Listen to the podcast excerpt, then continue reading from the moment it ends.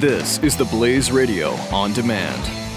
When our water heater broke down last month, it was a nightmare. It took five hours for the plumber to show up, and he charged us a couple of hundred bucks just to come out. then it cost another $1,800 to put in the new water heater. By the time it was all said and done, I felt like I'd been taken. But what else could I do? The smartest thing you can do is get a home warranty from American Residential Warranty. Their home warranties pay to repair or replace all your major appliances when they break, and they will break, and at the worst possible time. Call American Residential Warranty right now for free information on home warranties starting at just pennies a day. Don't wait for your refrigerator to stop running or your ceiling fans to stop turning. Call American Residential Warranty right now. Ask how you can save up to 50% on washer and dryer coverage. Just call 1 800 686 3910. That's 1 800 686 3910. Again, 1 800 686 3910. Call now. This is On Purpose with Justin Barclay. Extraordinary stories of ordinary heroes on the Blaze Radio Network. This is episode number one with best-selling author, international speaker, success coach, and dead guy, Hal Elrod. Welcome to On Purpose. My name's Justin Barclay, reformed radio shock jock turned inspiration junkie. Each week, we bring you extraordinary stories of ordinary heroes living their daily lives, turning pain into purpose, finding opportunity in the obstacles, and transforming tragedy into triumph. What separates them from the others? How do they stand out above the crowd? We dissect their process and uncover their powerful secrets, the keys to living life on purpose. Okay, so Hal Elrod, best-selling author, dead guy. He's the author of The Miracle Morning, the not so obvious secret guaranteed to transform your life before 8 a.m. And another great book called Life Head On. He was hit head on by a drunk driver at 70 mile per hour. He broke 11 bones. He actually died for six minutes and spent six days in a coma, only to wake up to face the news that he may never walk again. Not only did Hal walk again, he went on to run a 52 mile ultra marathon, become a Hall of Fame business achiever and an international keynote speaker, one of the world's top success coaches. He's been featured in the Chicken Soup for the Soul book series, writes for entrepreneur.com, has appeared on radio and TV shows across the country, and that list really goes on and on. Matter of fact, Robert Kiyosaki, author of Rich Dad Poor Dad, calls Hal a genius and says, quote, his book, The Miracle Morning, has been magical in his life. And that's kind of really what Hal's life has been a bit. Uh, how magical, miracle, these are all words that we could use to describe your experience, your life, and the fact that you're even still here breathing and what you've done with your life. And it all really goes back to that word purpose. Yeah, absolutely. It uh, it's first it, it's one of those things. Purpose is like so near and dear to my heart. It's something that I, I think of all the time, every day, and I, I, I live it. And I talk about you know purpose for people to live. And for me, it, it, was really born from tragedy, like it is for a lot of people, you know. And I don't think that it has to be. In fact, that's part of my message. Is like you don't have to go through what I went through, like to tap into your purpose. But when I was 19 years old, I started selling Cutco kitchen knives, um, and I was a DJ on the radio back then. So it was like my dream job was to pursue the radio. Buddy of mine convinced me to try this kind of summer job, and what started as a summer job ended up turning into a six-year career and I'd broken all these company records. And a year and a half into the, the my, my sales career, I was giving a speech at a conference and I got a standing ovation, which the reason that was significant was my dream had sh- kind of shifted through this whole process of being a radio DJ to being the best Cutco rep in the world to I thought I want to be a professional speaker. Like I want to impact people and inspire people. And um, when I got a standing ovation, I, it was very affirming. Like maybe I'm good enough, you know, because we all have that self doubt and that you know that inner voice and I, but I thought, wow, people like a standing ovation, you know, that maybe if they think I'm good enough, other people would think I'm good enough. And so it was this really high point in my life that at that time. And I was 20 years old driving i left the speech you know I, I, floated out the door of the of the uh, you know the conference center i was on top of the world and driving home that night in my brand new ford mustang which uh, I, another kind of moment of pride for a 20 year old to go buy, you know, your first brand new car. Sure. And, uh, you know, now I look at it as consumerism and I would tell my kids never to do it. But back then I was proud. And, and so driving home in my new Ford Mustang, um, about 1130 at night, it was late at night and I was, the radio was blaring and I was bouncing around the car and um, that's my last memory. So what I'm going to share with you over the next you know minute or two, I only know this from eyewitnesses and police reports and hospital records. But driving home around 11:37 p.m., give or take, uh, a man I had never met before driving a much larger vehicle. It was a full-size Chevy truck.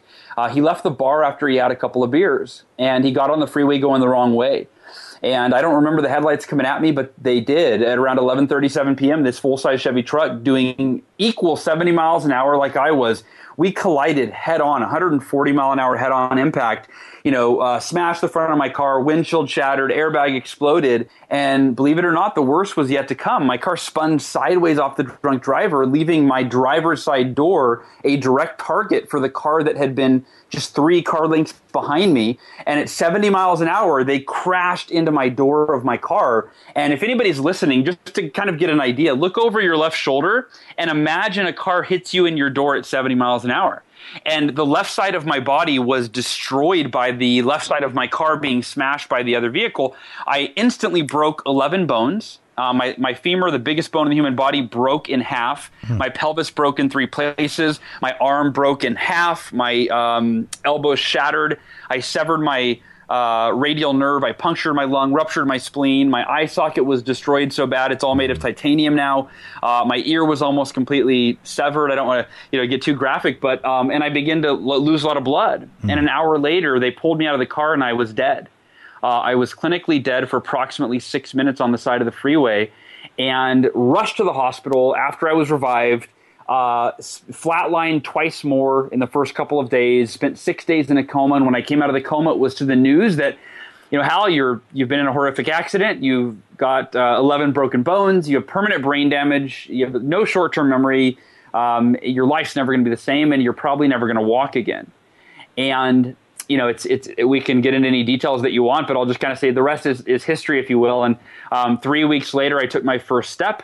Um, I had such a positive attitude in the hospital that the doctors thought I was delusional. Let me let me stop you there yeah, because yeah, let me let me pause. Go ahead. I'm sure people are listening to this, you know, and thinking, "Hold on, you've you've just woken up in the hospital to this news, and they're telling you horrific things like you may never walk again. Life is never going to be the same."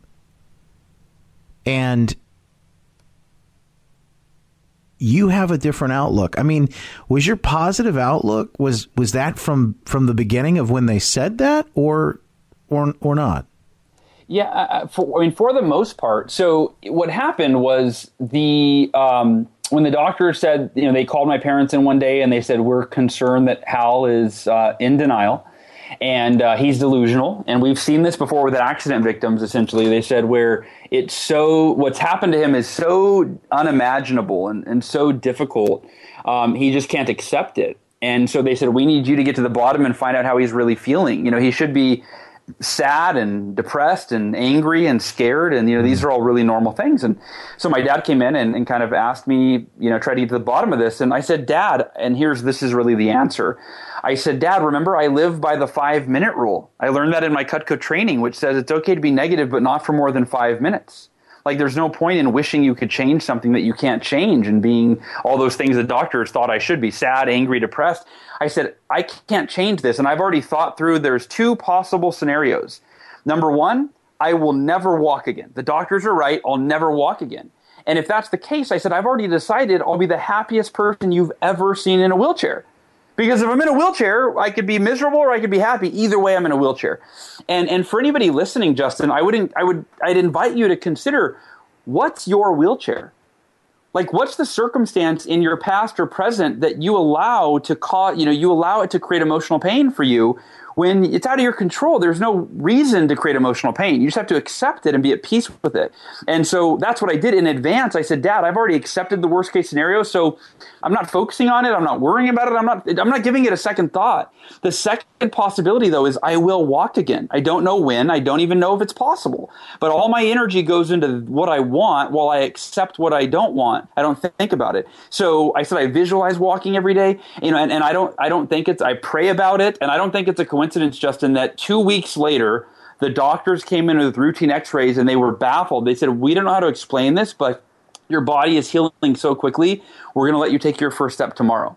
You know, so it went from never walking again to you're going to walk tomorrow. I mean, really, really just pretty incredible. So, so what is that? I mean, it sounds great on the outside, like uh, you know maybe something on a motivational poster or uh, you know like a rah rah motivational business speech kind of thing. But you know, this sounds like this kind of goes a little bit beyond that. Maybe you were dealing with something else. Matter of fact, let's take a good break here. This is a good place for that.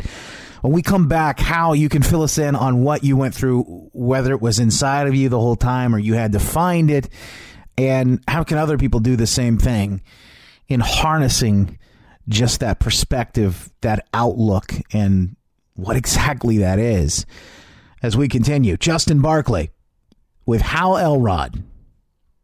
This is On Purpose. This is On Purpose. On Purpose. On the Blaze Radio Network. When our water heater broke down last month, it was a nightmare. It took five hours for the plumber to show up, and he charged us a couple of hundred bucks just to come out. And then it cost another $1,800 to put in the new water heater. By the time it was all said and done, I felt like I'd been taken. But what else could I do? The smartest thing you can do is get a home warranty from American Residential Warranty. Their home warranties pay to repair or replace all your major appliances when they break, and they will break, and at the worst possible time. Call American Residential Warranty right now for free information on home warranties starting at just pennies a day. Don't wait for your refrigerator to stop running or your ceiling fans to stop turning. Call American Residential Warranty right now. Ask how you can save up to 50% on washer and dryer coverage. Just call 1 800 686 3910. That's 1 800 686 3910. Again, 1 800 686 3910. Call now.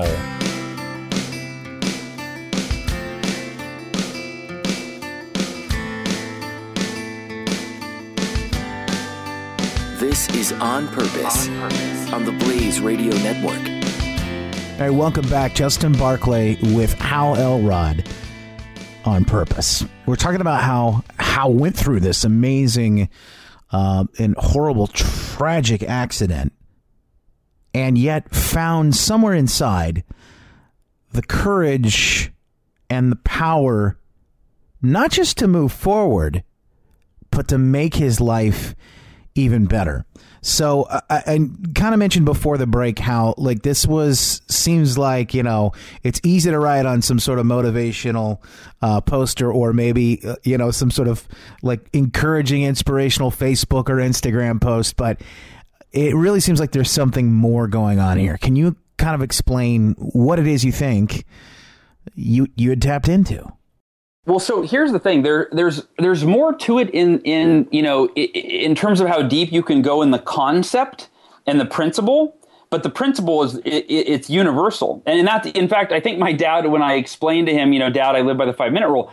He said, I think he, he set a context where he said, Yeah, but Hal, this isn't a no sale, right? Like right. this isn't a, a, customer that canceled their order, which is yeah. what you learned the five minute rule from. I said, Dad, you know, you're right. But but again, the principle is universal. Every and here's the lesson. Every negative emotion that we have ever felt in our lives, Justin, or that we could ever feel is self-created. Mm-hmm. And it's self-created based on our resistance to our reality. In another way of saying that is the degree that we wish or want for something to be different that is in the past. It can't be different, whether it's five minutes, five months, or five years in the past, or five decades if it's in the past and we can't change it, the only way we feel bad about it is the degree that we wish that we could go, oh man, this, I don't deserve this. I'm a good person. And it's to the degree that we push and we fight and we resist the reality. We deem it unfair that to the degree that we do that is the degree we create emotional pain. And then I, I, I, didn't really understand what I was doing when I did it. But again, with, when you're saying there's more to it, I've, like I read a book called The Power of Now. And he talks about that, that every negative emotion is self-created. And I didn't, I couldn't have articulated it back then, but that's what I did is when you accept all things you can't change, you live free from emotional pain. And and let me give let me give an example that people can relate to a little bit easier, and that is traffic, right? Whenever I give a speech, I always say, "Raise your hand if you don't like traffic," and every like every hand goes up, you know. And I go, "All right, if this is all you get from my talk today, you're you're you know you get your money's worth." And I say, think about when you you know you let's say let's imagine we left the house late, we're in the car, we got to be somewhere in a half an hour, but we left 20 minutes late. We're gonna, we're like, we're, you know, we're rushing on the freeway, and then we hit traffic, and you go, oh God, no, not today, God, come, no, I can't, come on, and we're riding the guy's bumper in front of us, and what I realized, I used to be like that, and then I realized, well, wait a minute, you can't change the traffic, but you can choose how you experience the time you have in that car. Yeah. And that to me is a metaphor for life. You can't change the things that are in the past or that are out of your control you can't change someone else, right? But you get to choose whether or not you enjoy every moment of the journey. And what I learned is that even in the most difficult times of your life, you get to choose whether or not you let that define your emotional state or whether or not you choose to be the happiest and the most grateful you've ever been in the most difficult time in your life. So, and yeah, go ahead. Well, I'm just wondering. So how how would you? Because this is I mean, this is something that I've I've really noticed in the last few years myself. But how would you explain that to someone else who's listening in maybe a practical sense of how? Because there there are people that you look at them and they're just like they're always happy and life is great. They're always winning. And then conversely, there's the folks who, poor me, and and and and you're talking about people. Talk, speaking of traffic, you're talking about people who it's the end of, the, their day. It ruins their day if somebody cuts them off in traffic. Yet you, you had a completely different traffic experience and found a different meaning in it. So how does somebody choose how is is it a discipline? Is there something they can do or Yeah. Yeah, good question. And then that's you, you, you, remind me of something that I usually, if I remember to, I always ask people. I say, "How many of you are thinking this sounds great? It makes sense logically, but it sounds a hell of a lot easier said than done, right? Yeah, right. And everybody, everybody raises their hand. They go, "No, yeah, totally." And here's what happens with this. So I have these wristbands. Um, I used to uh, give them out like to college kids. They say can't change it, and those are the three words for me that whenever I caught myself any negative emotional state, if you think about it, you only get upset over things that you can't change because they're things that just happened. Why would you you get upset because something just happened that you don't want to happen? Could be small, could be big right? And so for me, those are the words. I take a deep breath. I say, can't change it. Now, but here's the thing: any any shift in thinking is always easier said than done, right? If somebody has a limiting belief, it could be any limiting belief.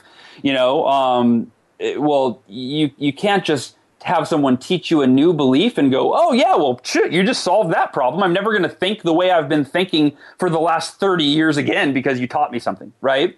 So for I always encourage people, it really does take it's a habitual anything takes time and like a 30-day challenge is a great way to do it. And here's how this evolves. At first the 5-minute rule seems too short. People are like can I get like a five week rule or at least like a five hour rule? Like I need to be pissed mm. off for like come, some sort of extended period of time. And and here's what happens. At first, five minutes feels too short. And what we were taught when I was in in my sales training was literally set your timer on your phone for five minutes when you, when something bad happens, right? And then that way you have a timer. And you have five minutes to bitch, moan, complain, cry, like whatever you got to do. Get it out. And get it out, right? Punch something, whatever. And then after the five minutes is up, you take a deep breath, you say, can't change it. And here's what happens. The first few times, maybe even the first 10 days, it'll feel like it's not enough time. But you're shifting your mindset. You're starting to realize, okay, well, I can't change it. So what can I change or what can I focus on or what can I control? That's what I'm going to put my energy into.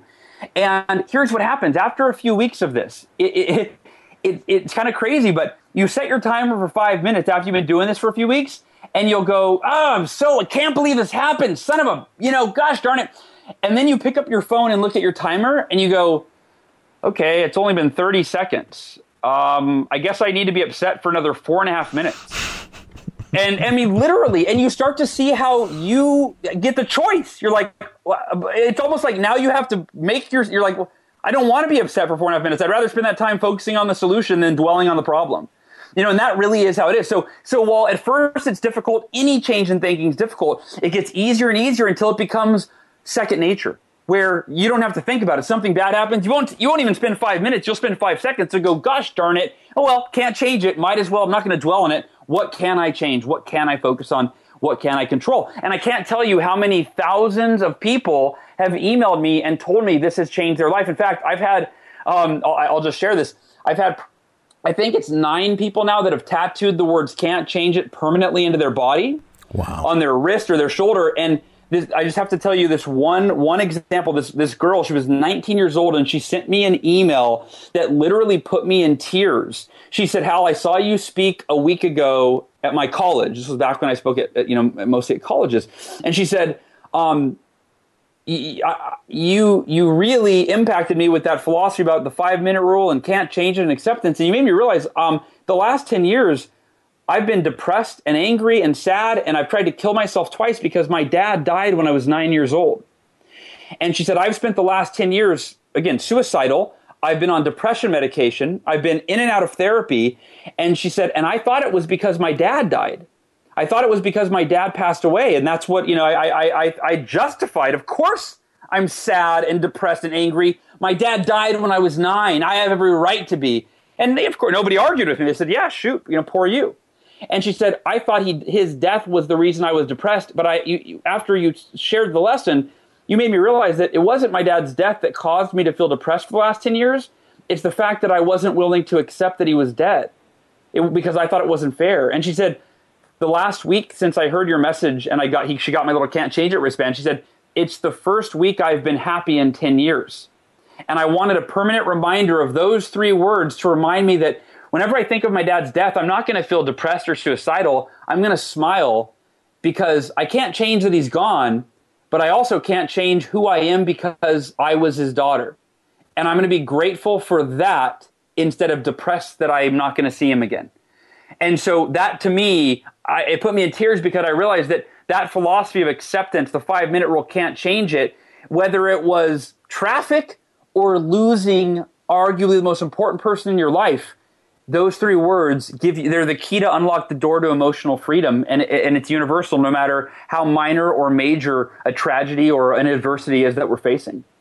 Okay, great tip. I want to pause for a second. Another great place to go ahead and take a break here. When we come back, um, I want you to tell us, if you can, you know, the key as we talk about living on purpose, we talk about turning tragedy into triumph. How do you get to that point? How do you? We've recognized, okay, so so maybe this thing isn't as bad. Now, how do we move in the key in the transition there from moving from pain to purpose? We'll talk about that when we come back with Hal Elrod, author of The Miracle Morning. It's Justin Barclay. This is On Purpose. This is On Purpose with Justin Barclay on the Blaze Radio Network. Don't miss the Morning Blaze with Doc and Skip. The people who are in Gitmo are bad. So uh, misunderstood. No, not misunderstood. These are terrorists. They're in Guantanamo for a reason. Well, kind of terrorists. No, they are absolute terrorists. They were sort caught. Do- no, not sort of, not kind of. These are terrorists. Let's just say not good guys. No, they're terrorists. They're effing scumbag terrorists. The Morning Blaze with Doc and Skip. Weekday mornings, 6 to 9 Eastern on the Blaze Radio Network.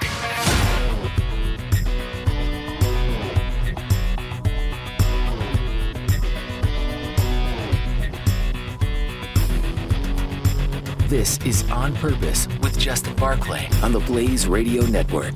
Welcome back to On Purpose. It's Justin Barclay with Hal Elrod, author of the best-selling books Miracle Morning and Taking Life Head On, the story of his uh, tragic car accident that really turned his entire life around. And we're talking about how he found purpose in his pain, how he turned that tragedy into triumph. How do you make the transition, Hal? Can you can you give us some insight into how we, we can do that in our in our own lives once we've started to sort of recognize, you know, where we are?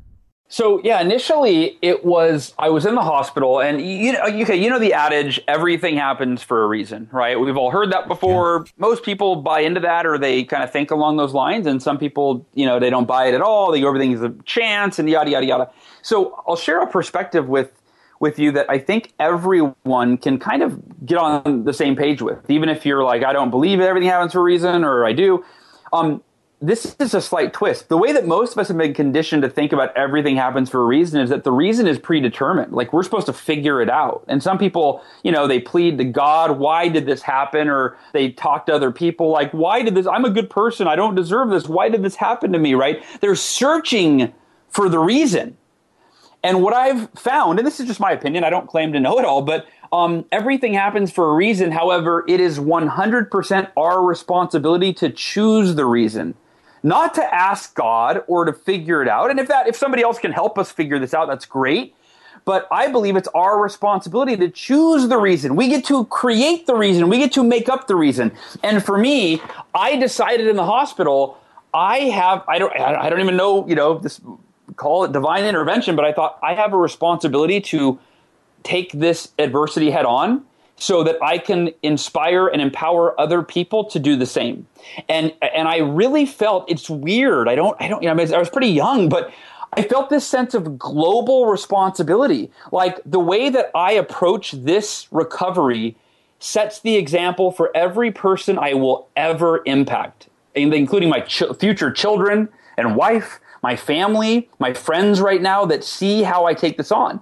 I thought so, and I really believe that we all have a responsibility, not just to ourselves, but to every person who whose life we're affiliated with, because the way we live our lives gives them permission to do the same.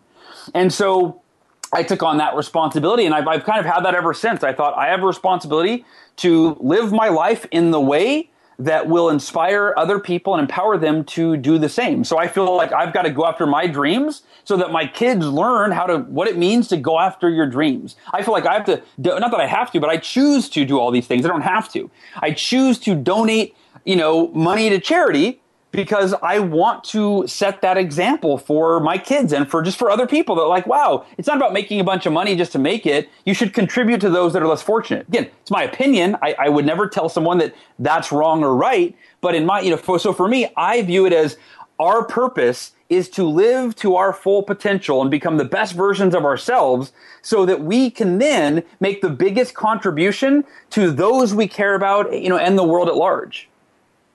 I'm with you on that. I feel like the meaning of life is to go through things, to experience them, to be the student, so then you can turn around and share that and, and teach that with other people. But I also have to play devil's advocate here. Yeah, please. Like I gotta, I gotta be that guy because I'm pretty positive dude, right? And for the most part, um, I had the same sort of experiences when I went through something uh, a few years back where I lost my dream job and I came home and I had this piece, and my wife was like, "You should be yelling and throwing things." I'm like, "No, I mean, there's something bigger, something better is going to happen." So I want to I want to be the guy because I I'm like on the same page with you, but I want to be the guy who says, "Come on, Hal," because I know there's somebody listening to this, right? Come yeah. on, you're telling me you don't have you don't even have a bad day, Hal? You don't have any bad days at all. Yeah, no, no, that's not true at all. Yeah, and I, I should I'm glad you asked that. Um, no, I mean, I have, I wake up depressed sometimes for no reason. Like, you know, I don't know if it's biology or hormones sure. or what I ate the night before. you know what I mean? Yeah. Um, I mean, I, you know, I face a hell of a lot of adversity. In fact, let's, let's transition because th- this is, I, I want, you know, there's some, you know, there's some mindset stuff we've talked about, but I want people to walk away with arguably the greatest value that I can, that I can add. And, um, the, so, so fast forward eight years after my car accident, um, I was, mid, so I was like 27, I think, and um, I had hit Hall of Fame with my company, so that was a big kind of okay, wow, I can move on now. And I, I, wanted to be, as I mentioned, a professional speaker. I also felt a sense of responsibility to write a book, which I wrote in 2006 called "Taking Life Head On," and it was sharing everything I just talked about in a you know much more detailed uh, fashion. Um, and then uh, and then I, I, also launched a coaching business because I had hired a coach and he changed my life, and I thought I want to do that for other people. So that's where I was. And, and in 2007, 2008, I had um, I had bought my first house, brand new house. So was, things were going well. Bought a you know bought like my little sports car. Met the woman of my dreams. I was 5.7 percent body fat. I was in the best shape of my life. At that time in my life, I was I was still on the whole I have a responsibility to fulfill my potential. And again, it was across the board. It wasn't just you know be successful. It was like I've got to be healthy so that I can inspire other people to be healthy, right? So when the economy crashed in 2008, I went from being on top of the world to uh, losing, you know, not everything, but most things. I mean, I it started with I lost over half of my coaching clients because I couldn't uh, they couldn't afford me because of their you know economic situation. Uh, companies stopped booking speakers because their their budget dried up. Uh, I lost over half my income. I lost my house back to the bank. Uh, I, I, quit. I canceled my gym membership and I just worked from morning until night. I went from 5.7% body fat to 17% body fat. Uh, it was a six month downward spiral of, uh, I went from being debt free to having $53,000 on my personal credit card. And I went from being happy, uh, go lucky, and positive to deeply, deeply, deeply depressed. Um, to where I thought of suicide. I never would have done it just because what my mom and I, I, couldn't have done it to my mom and dad after what they had been through with me with the car accident, but I, I, didn't want to get out of bed. I hated my life. And the challenge was this I used the five minute rule, I used the can't change philosophy, and I accepted everything I couldn't change.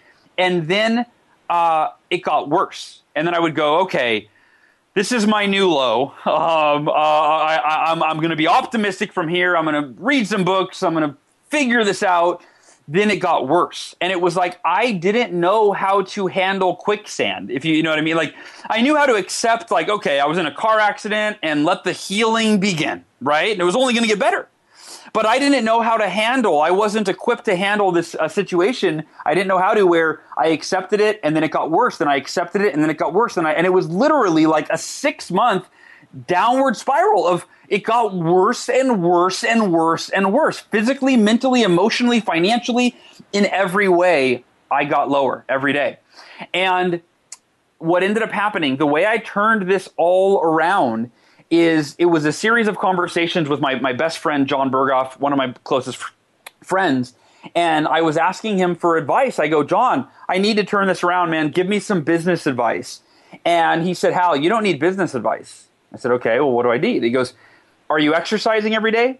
I said, dude, I could barely get out of bed in the morning. No, I'm not. I canceled the gym membership. I can't even afford it. And he goes, okay, well, you have running shoes, right? I said, I have basketball shoes. He said, okay, if I were you, every morning, go for a run, a jog, a walk, get some fresh air, and most importantly, get the blood and oxygen flowing to your brain and release the endorphins so that you think clearer and you feel better first thing in the morning.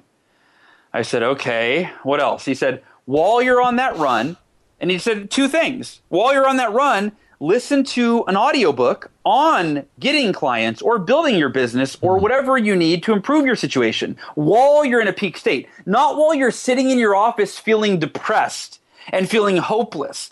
He said, put yourself in a peak physical, mental, and emotional state, then learn what you need to learn to turn your situation around. And I was really resistant. I said, John, I hate running. What else could I do? And he said, What do you hate worse, running or your circumstances right now? And I was like, you know, I, I gave him like I flipped him off over the phone, you know, yeah. and I was like, all right, screw you, I'll go for a run. And so the next morning I went for a run, and that was the morning that my entire life changed from one single quote. And luckily, it was two minutes into my run because I hated running. I turned around and went home.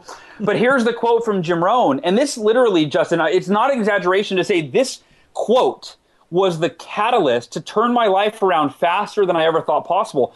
Jim Rohn said, Your level of success will seldom exceed your level of personal development. Hmm. And then he went on, the second part of the quote, he said, Because success is something you attract by the person you become. Yeah. And in that moment, I realized I'm not dedicating time every day to my personal development, and therefore I'm not becoming the person that I need to become to create the success I want in my life. And I ran home with this, like this kind of epiphany. I thought, wait a minute, I'm going to go figure out what the world's most successful people do every day for personal development, and I'm going to do the number one most proven effective practice. But after an hour online, I couldn't get it narrowed down to less than six. There were six practices, and it depended on which person, which millionaire or billionaire or CEO or philanthropist or celebrity or whatever, which one you asked. In any one of these six, people swore by. And that was when the ultimate breakthrough happened. I thought, wait a minute. what if I did all of these? Not a single person that I've researched does more than two or three at the most. What if I did the six most powerful, proven personal development practices known to man? And I woke up the next morning, I did all six of them, and to kind of wrap the story up with a, a little bow, it was less than two months of doing this practice, which, by the way, it wasn't called, there was no name. It was personal development in my schedule at 5 a.m. There, it wasn't called The Miracle Morning, which is what the book is called. Um, it, it, it wasn't going to be a book, but in less than two months of doing these six practices, I more than doubled my income. Wow. And this, by the way, these are common results now. I won't even, if we get to it later, I, we can get to it. But um, when I, t- I don't even tell people unless I'm asked, like the results that people get from doing the Miracle Morning after they read the book, because it sounds like an infomercial. Literally, you're like, this guy lost 70 pounds in five months. This guy tripled his income. And I mean, that's what it is. So, but for me, I doubled my income in two months. I went from being in the worst shape of my life, having never run more than a mile, to running 52 mile. I decided to commit to an ultra marathon to raise money for my favorite charity, which is 52 miles in one day. Wow. And with uh, two months into it, I was training for it and I, I, completed it five months later. And last but not least, I went from being deeply depressed. It didn't take two months. It was day one that I went from feeling hopeless to like, if I start every day like this with this much energy and clarity and motivation and with the knowledge I'm gaining on the topics I need to improve, it's only a matter of time before I turned my life around. So my depression was gone because when you have an exciting, compelling future and you have hope, there is no depression, right? They, they, they kind of counteract each other. So I want to ask you about those six things and uh, get in detail, maybe some practical steps. But I got to again play devil's advocate here because somebody's listening. I know it, thinking, "Oh, good, I am not a morning person." How do I get any of this energy to do any of these things, to even start to think about doing any of these things? So uh, I want answers, Hal. And when we come back, we'll we'll get just that. Hang on, right back after this. Hal Elrod, author of The Miracle Morning and Life Head On. We talk more with him next. This is Justin Barclay on purpose. Extraordinary stories of ordinary heroes. This is On Purpose with Justin Barclay on the Blaze Radio Network. The Jeff Fisher Show. Hopefully, we're smart enough not to let the robots take over. I know. I made myself laugh. You know that's not going to happen as well as I do. Sooner or later, the robot says, um, You suck. You're stupid. I'm going to take over. Got it? I mean, that just changes everything. The Jeff Fisher Show. Saturday morning, 6 to 8 Eastern on the Blaze Radio Network.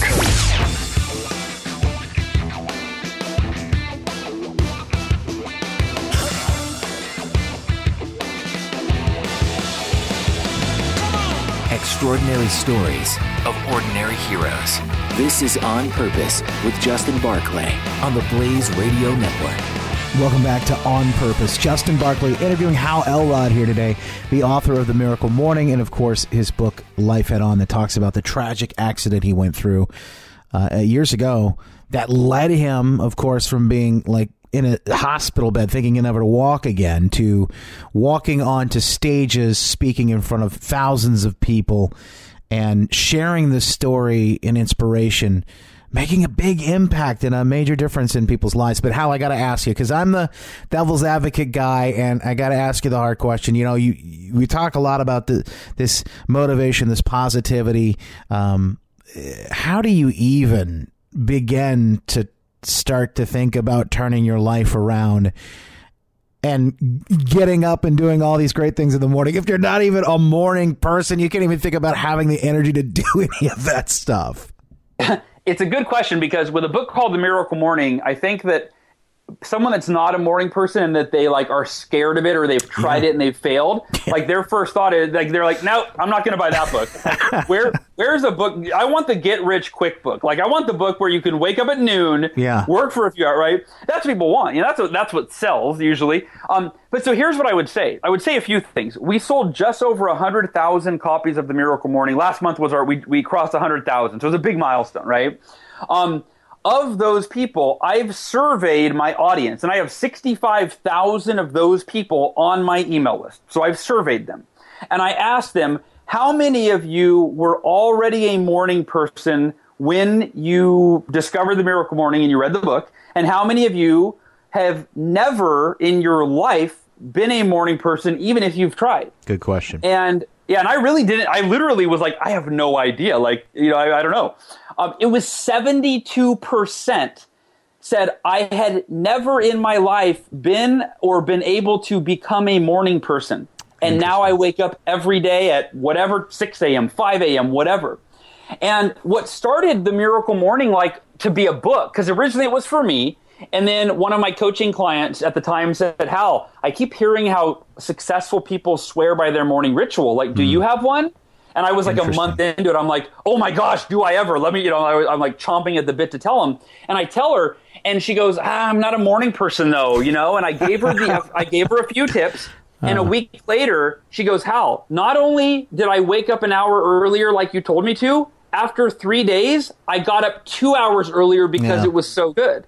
And that's the common thing. So there's an entire chapter in the book that's dedicated to how to beat the snooze button and become a morning person if you've never been one in your entire life. and I think give me a couple. the Give me a couple things that they can. so do. yeah, number one, set your intention before bed. Ah. So think about this: your first thought in the morning is almost always your last thought before bed. If you go to bed going, "Oh my god, I got to wake up in six hours," Yeah. then the alarm goes off and you're like, "Oh my god, it's already been six hours," right? But l- let me ask you a question: Did you celebrate Christmas as a kid growing up? oh, absolutely.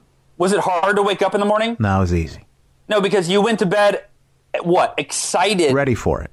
about waking up. And so when the alarm went off, or you didn't, you didn't even wait for the alarm, as soon as your eyes opened, your last thought before bed was, oh my gosh, I can't wait to wake up in the morning. Right. And I had a profound realization, which is we're in control of our reality and Uh-huh. we can create that experience every day by setting our intentions before bed. So in the book, I give you a bedtime affirmation, which is word for word what to read to yourself before bed hmm. so that you wake up excited. Hmm. Second tip is you've got to move your alarm clock across the room. Most people keep their alarm clock within arm's reach, and when you it goes off, you're still like 80% asleep Yeah. when you make that decision. What should I do right now? Hmm, Uh-huh. I'm going to turn off my alarm or the snooze. when the alarm clock's across the room, you go from being 80% asleep to being 80% awake. By the time you've, you might still be tired, but you're a, across the room, standing up, breathing. And then step three, you go straight from there to the bathroom sink. You brush your teeth, you wash your face. That's step three. And step four, one of the most important steps that's very under, like people, it seems like common sense when you hear it in a second, but most people don't do it. Let me ask you a question. What's the first thing, Justin, that people usually drink in the morning? Oh, coffee. Yeah. Coffee. Now, we, we if you slept for six, seven, eight hours, you are dehydrated by default. We all mm-hmm. are. Yeah. You, you haven't had any water. So the first thing in the morning I do is I brush my teeth, then I drink. I literally pound a full glass of water like I was a like a college kid at a keg party. Like I just pound it, right? And I rehydrate. Then I go make my coffee. So you've got to rehydrate because dehydration and fatigue are you know they go hand in hand. If you're dehydrated, you feel tired. So those are a few of the of the steps, and those make it so that it's easy to wake up. Like you follow those steps there, you could do them while you're half asleep, and by the time you're done with step five, you're like, oh, I actually am pretty awake now, and I can, you know, it's not hard to wake up anymore. So I know, you know, obviously the book I, recommend. I've I've read and and I've been using these principles, and I used to hate getting up. And a matter of fact, I did it for years. I was morning radio, morning DJ. So you know, I'm up at three o'clock in the morning, and the- life was just crazy. And and you would wake up thinking, I can't wait till my nap. Did I get it? And that's not a way you want to wake up, you know. But Yeah. I, I I will say that when you apply these principles and you you choose to wake up differently, there's a great saying, and one of the one of the guys is like a general in the army. I can't remember his name. Was saying that their saying is, if you win the morning, you'll win the day. That's ex- I say that all the time, and I, I know I know I got it from somewhere. So so can you give us real quickly maybe the six that are in the book, and and I want to encourage people to go get it too. Yeah, yeah. These six practices are they're nothing new. You know, I think we're conditioned our society to look for like the new cutting edge. Oh, I never heard of that before. It's a new app or whatever. Right. And I almost dismissed them because they were nothing new. What makes them so special? In fact, um, you ever heard of the book Rich Dad Poor Dad by Robert Kiyosaki? Absolutely, yeah. Okay, I don't know if you heard me or, or talk about this, but Rit, he reached out to me a few months ago and told me he's read The Miracle Morning three times. He was on day 60 and it's completely changed his life. Wow. This is a guy worth $80 million. Robert, and whenever yeah. I speak now, I always say, if you're wondering if this applies to you, well, only if you're in between rock bottom, where I was when I started it, and $80 million net worth Somewhere in in that there. range, it applies. um, but Robert Kiyosaki said, so, so I'll go through them. So the S is for silence. So starting your day with purposeful silence, and that is meditation or prayer or a combination of both. And if you do any research on meditation, go, you know, just Google, uh, you know, successful people that meditate. And once you learn the proven psychological and physiological benefits, it lowers stress. Hmm. It helps you think clearer. I mean, there's so many benefits. Like, it'd be crazy to not, that'd be like, kind of like people that will refuse to exercise. You're like, yeah, I don't want to, like, okay, well, you're going to suffer the consequence. Like, there's so many benefits, you got to hmm. do it, right? So this S is for silence. Uh, the A is for affirmations, and the way that I teach affirmations is in the book is very different than the way they've been taught over the years. People, a lot of these self-help gurus have taught you to affirm a lie until you trick yourself into believing it. Right? I am a millionaire. Right? I am a millionaire. But we're smart. Our, our subconscious f- go, always the truth will always prevail. So it goes, no, you're not. No, you're lying. No, you're not, right? You can't trick yourself. So I teach you to create affirmations that are simply aligned with your goals, what you want, why you want it, why is it important to you, what specifically must you do to virtually guarantee you achieve it, and then when will you schedule time to do those things? When you read that every day, you're not programming yourself or tricking yourself. You're programming your subconscious with specifically what you want, why you want it, and what you need to do. It's a, it, it's designed to accelerate how quickly you achieve your goals. Um, the uh, V is for visualization, and we don't have time to go in detail on all these, but the E is for exercise. And going back to Robert Kiyosaki, you know, he said, well, Hal, he goes, you know, when I read that, I thought, well, I don't want to exercise in the morning. That was my first thought. He said, I go to the gym in the evening or with, in the afternoon. Mm-hmm. He said, but then I got to your point about how you could do it for one minute and just get your heart rate up, gets blood flowing. It only takes a minute of jumping jacks to do that. Mm-hmm. He said, so I exercise for three minutes in the morning. And he goes, it's amazing how much more alert and clear I think. So he said, then I go to the gym in the afternoon. The R in Savers is for reading, and reading not like, you know, Fifty Shades of Grey or Harry Potter or whatever. But, but, but, I mean, books, like I said in the beginning, books on topics. If you want to improve your marriage, guess what? There's books on there that will help you do that. You want to mm-hmm. make more money, you- whatever you want to improve, right? There, you're only one book away from learning everything you need to know to achieve anything you want in your life. The final S is for scribing, which is a fancy word for writing or journaling. And magic happens when you put pen to paper and you write down, you know, what you're grateful for or, you know, your highest priorities for the day or, you know, whatever, working through some challenges or assessing your, pro- I give you a whole simple process to journal, but scribing is that final process. And the last thing I'll say on this, Robert Kiyosaki, I'm just going to read something that he wrote he he sent me a note. He said, "Hal, you can put this in the in the book." He said, "What Hal has done with his acronym Savers is taken the best practices developed over centuries of human consciousness development and condensed the best of the best into a daily morning ritual, a ritual that is now part of my day." Before the miracle morning, most successful people do one of the savers, but until Hal packaged the savers themselves, no one was doing all six ancient best practices every morning. And the last thing he said is, going through savers every morning is like pumping rocket fuel into my mind, body, and spirit before I start my day every day. Mm. So that's what makes it special is if you Pretty do any one of these, it'll change your life. Do all six of them and get ready for it to happen faster than you even imagine possible. It's all about living life on purpose and setting yourself up for the win in the morning, laying that intention, and, and with your process, it goes even further back to the to the night before when you go to bed. is so powerful. I want to thank you for sharing time with us, uh, Hal. Thank you for sharing your story. It, it is an, it's an incredibly inspiring. Um, I know folks want to maybe reach out and get in touch with you if they're hearing this, or they want to learn more about what you're doing, or maybe even pick up a couple of your books. What's the best way for them to get in touch? Yeah, so the best place to get the book is on Amazon. If you want to get, you know, audiobook, Kindle, um, a paperback, you can get that on Amazon for the Miracle Morning. Um, the best place to, you know, if you're an iBooks user like an iPhone or you know iPad, you can get iBooks. They have it on there too. Um, best place to get in touch with me or learn about, you know, my live event or you know whatever any other thing that I do, speaking, coaching. Um, halelrod.com, H A L E L R O D, and then I want to put one last kind of invitation out there, if you will. Um, I, if you're on Facebook, I, I, created this Facebook group. I don't know if you've seen this, Justin, but I created this Facebook group called the Miracle Morning Community, and it was like an 11th hour. A friend of mine was like, "Hey, you should create some sort of community where people can engage and support each other on this journey because they're going to be lonely at you know six in the morning or whatever, five in the morning."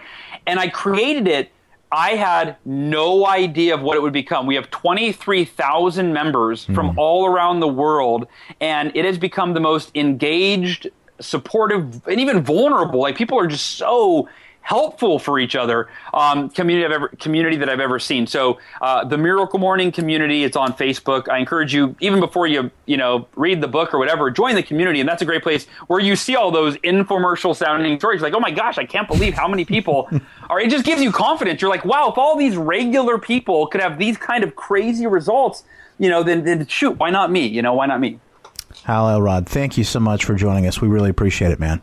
Hey, Justin, dude, it's my, my honor and my pleasure. Thank you so much for having me.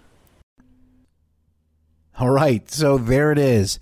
The first episode of On Purpose. What a privilege. What an honor. How cool this was and what you can expect in the weeks to come is just going to be an amazing journey, a ride. And I am so ready to take that with you by the way, if you'd like to get the full show notes, just go on over to justinbarclay.com slash purpose 001 and you can get links to everything that uh, Hal talked about, to his books and other great resources. Plus, you can get the transcript for the show. Until next week, here's to you. Cheers to your life on purpose. Ordinary heroes walk among us every day. These are their stories. On Purpose with Justin Barclay on the Blaze Radio Network.